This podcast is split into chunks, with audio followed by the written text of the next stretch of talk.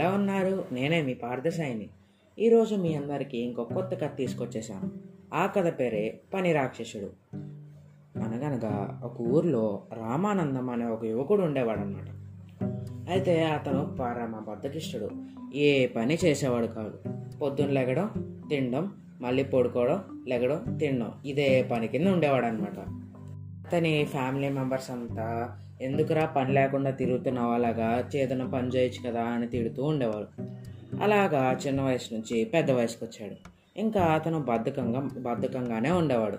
ఇంకా అప్పటికి తి- తిడుతూ తిడుతూ తిడుతూ తిడుతూ ఉండగా అతనికి చిరాకు వచ్చేసి పక్కనే ఉన్న అడవిలోకి వెళ్ళిపోయి నేను అక్కడే ఏదో పని చేసుకుంటానంటూ వెళ్ళిపోయాడు అనమాట అయితే వెళ్తూ వెళ్తూ ఉంటే ఒక ముని కనిపించారు ఆ రామానందంకి. ముని ఏంటి బాబు ఇలా వచ్చావని అడిగితే జరిగిందంతా చెప్పాడనమాట ఓహో అలా జరిగిందా? సరే నేను నీకు ఒక పని రాక్షసుని ఇస్తాను.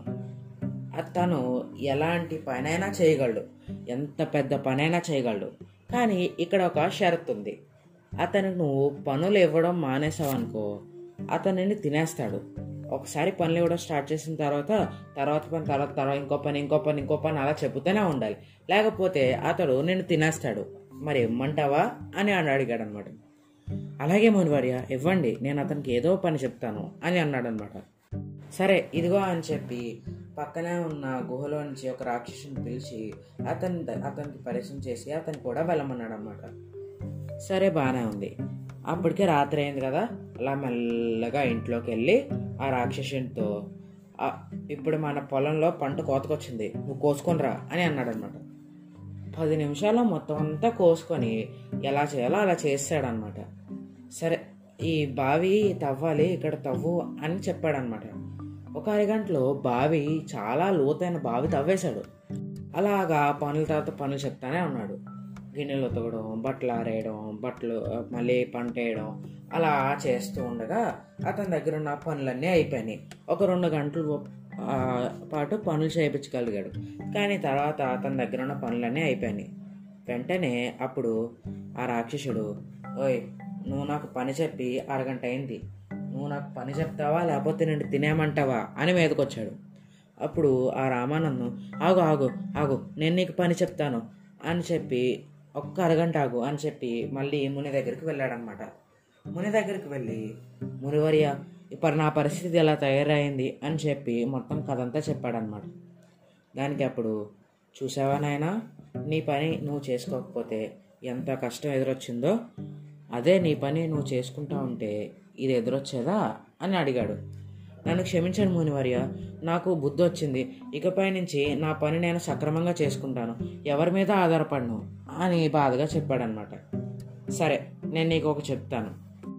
వెంటనే ఆ రాక్షసుడి దగ్గరికి వెళ్ళి ఏదో ఒక కుక్క చూపించి దాని వంకర తోకను సరిచేయమను.